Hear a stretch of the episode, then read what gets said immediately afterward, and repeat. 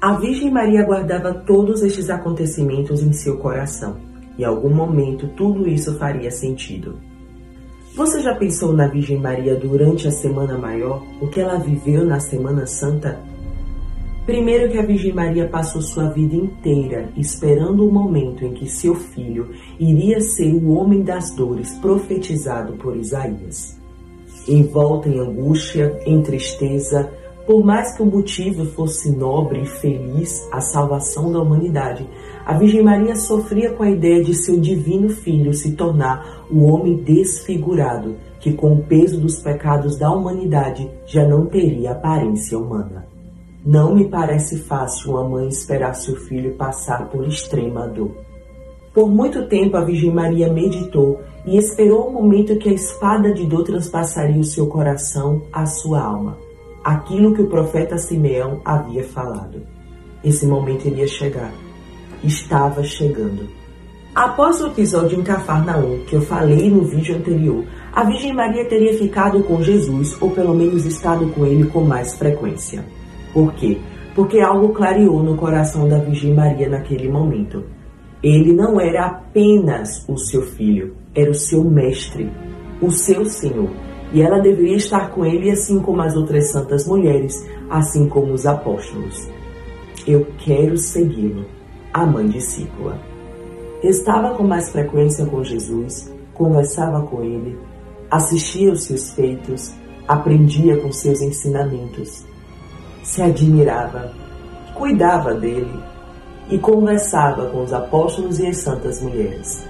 Estava sendo preparada a mãe da igreja. Será que ela ouviu um dos anúncios da paixão de Jesus para os discípulos? Ou será que Jesus também conversou sobre isso com ela? Não teria a Virgem Maria subido também para Jerusalém?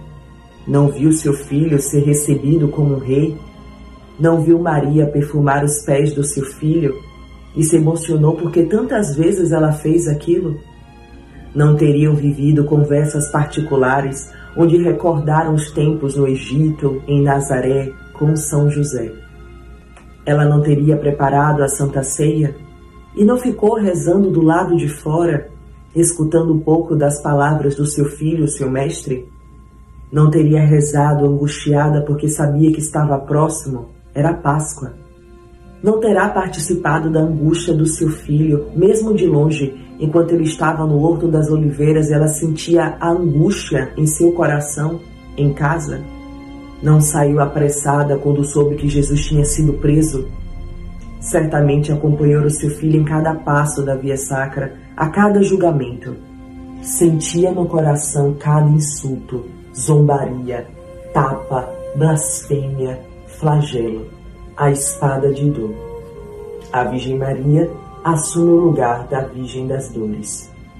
Imagine quando seus olhares se encontravam, ou quando na alma íntima conversavam.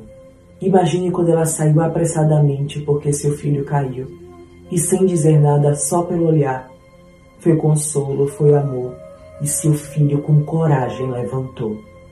Tantos momentos ali foram recordados, quanto não sofreu, quanto não doía a Virgem Maria é a nossa corredentora. Em algum nível senti em seu coração de escravo e de mãe as dores físicas e morais de seu filho. Carne da minha carne, coração do meu coração. O cumprimento de todas as coisas que ela guardava em seu coração. A Virgem Maria sobe o monte de Gólgota com seu filho, assim como um dia Abraão, o pai da fé, fez com seu filho. Mas desta vez, ó Maria, é para se dar o cumprimento.